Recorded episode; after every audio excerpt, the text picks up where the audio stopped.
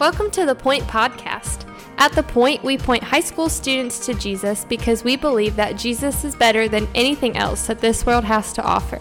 We hope that this podcast is an encouragement to you in your walk with Christ, but that it does not replace the time you're already spending with the Lord. Thanks so much for listening, and here's our awesome high school youth pastor, my husband, Justin Kinley. So let's read Psalm 50 together. It says, The mighty one, God the Lord, speaks and summons the earth from the rising of the sun to its setting. Out of Zion, the perfection of beauty of God shines forth. Our God comes and he does not keep silence. Before him is a devouring fire, around him a mighty tempest. He calls to the heavens above and to the earth that he may judge his people. Gather to me, my faithful ones, who made a covenant with me by sacrifice. The heavens declare his righteousness, for God himself is judge. Hear, O my people, and I will speak. O Israel, I will testify against you. I am your God. Not for your sacrifices do I rebuke you. Your burnt offerings are continually before me. I will not accept a bull from your house or goats from your folds. For every beast of the forest is mine, the cattle on a thousand hills. I know all the birds of the hills, and all that moves in the field is mine. If I were hungry, I would not tell you, for the world and its fullness are mine. Do I eat the flesh of bulls or drink the blood of goats? Offer to God a sacrifice of thanksgiving, and perform your vows to the Most High, and call upon me in day of trouble. I will deliver you, and you shall glorify me. But to the wicked, God says, What have you to recite my statutes, or to take my covenant on your lips? For you hate discipline, and you cast my words behind you.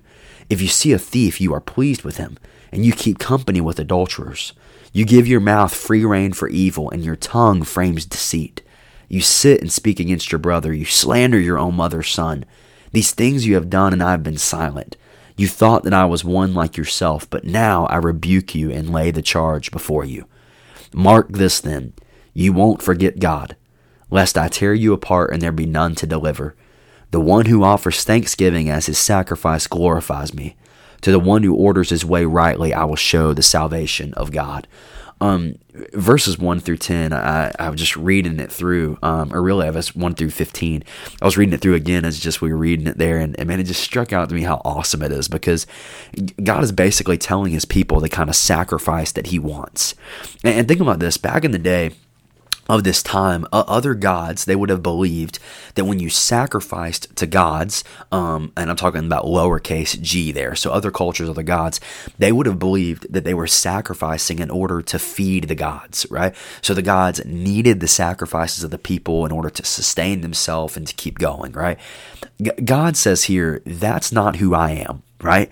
I mean, look at what he says in verse 10 For every beast of the forest is mine, the cattle on a thousand hills. He says, I know all the birds of the hills. All that moves in the field is mine. God says, I don't need your sacrifices as if I'm in need of something to keep on living. He says, I already have all this stuff. I think about the Psalms when it says, the, the earth is the Lord's and the fullness thereof. God says, I don't need anything, right? So what really matters for him is not this idea of just okay, I need to sacrifice this animal just cuz that's what God called me to do. No, but but he's talking about in verse 14, offer to God a sacrifice of thanksgiving that, that it's not so much the actual act of what you're doing, it's the heart behind the act that you are doing. I think about in the book of Amos, there's this in- incredible passage where God basically says, I'm sick and tired of your worship services. He says, I'm tired of your festivals because you're doing it with an impure heart. God says, I don't need that stuff. I, everything is already mine. I created it all. I, I, ordained it all. I mean, Colossians 1 says that he's holding all things together, right? He, he doesn't need any of it. He, he's asking for our heart to be right. So, what, what God requires is a sacrifice of thanksgiving. But there's also a part for the wicked here, too, because the, the wicked is, is rebuking God's statutes. They're, um, they hate discipline. They're casting the words of God behind them. And God is basically saying that, that the wicked are not going to last that, that those who rebuke God, that those who forget God are not going to remain, but the one who offers a sacrifice of praise, that the one who offers a sacrifice of thanksgiving, that's the sacrifice that glorifies God. So, so I just encourage you. I, I think um, I'm recording this on a Thursday, but I think it's actually going to come out on a Saturday night. So maybe you listen to it Saturday night or Sunday morning or some other time. But whenever you're listening to it, think in mind about the next time you know you're going to be in church Maybe it's Sunday morning, maybe it's Wednesday night, um, maybe whatever, and you go in to sing to the Lord. Man, man, don't do it out of compulsion. We do it because God's word calls us to, absolutely. But my heart should be, when I'm thankful that I get the opportunity to do this. As, as I'm recording this on Thursday, we talked about this last night at youth on Wednesday night. There's a big difference between I got to and I get to.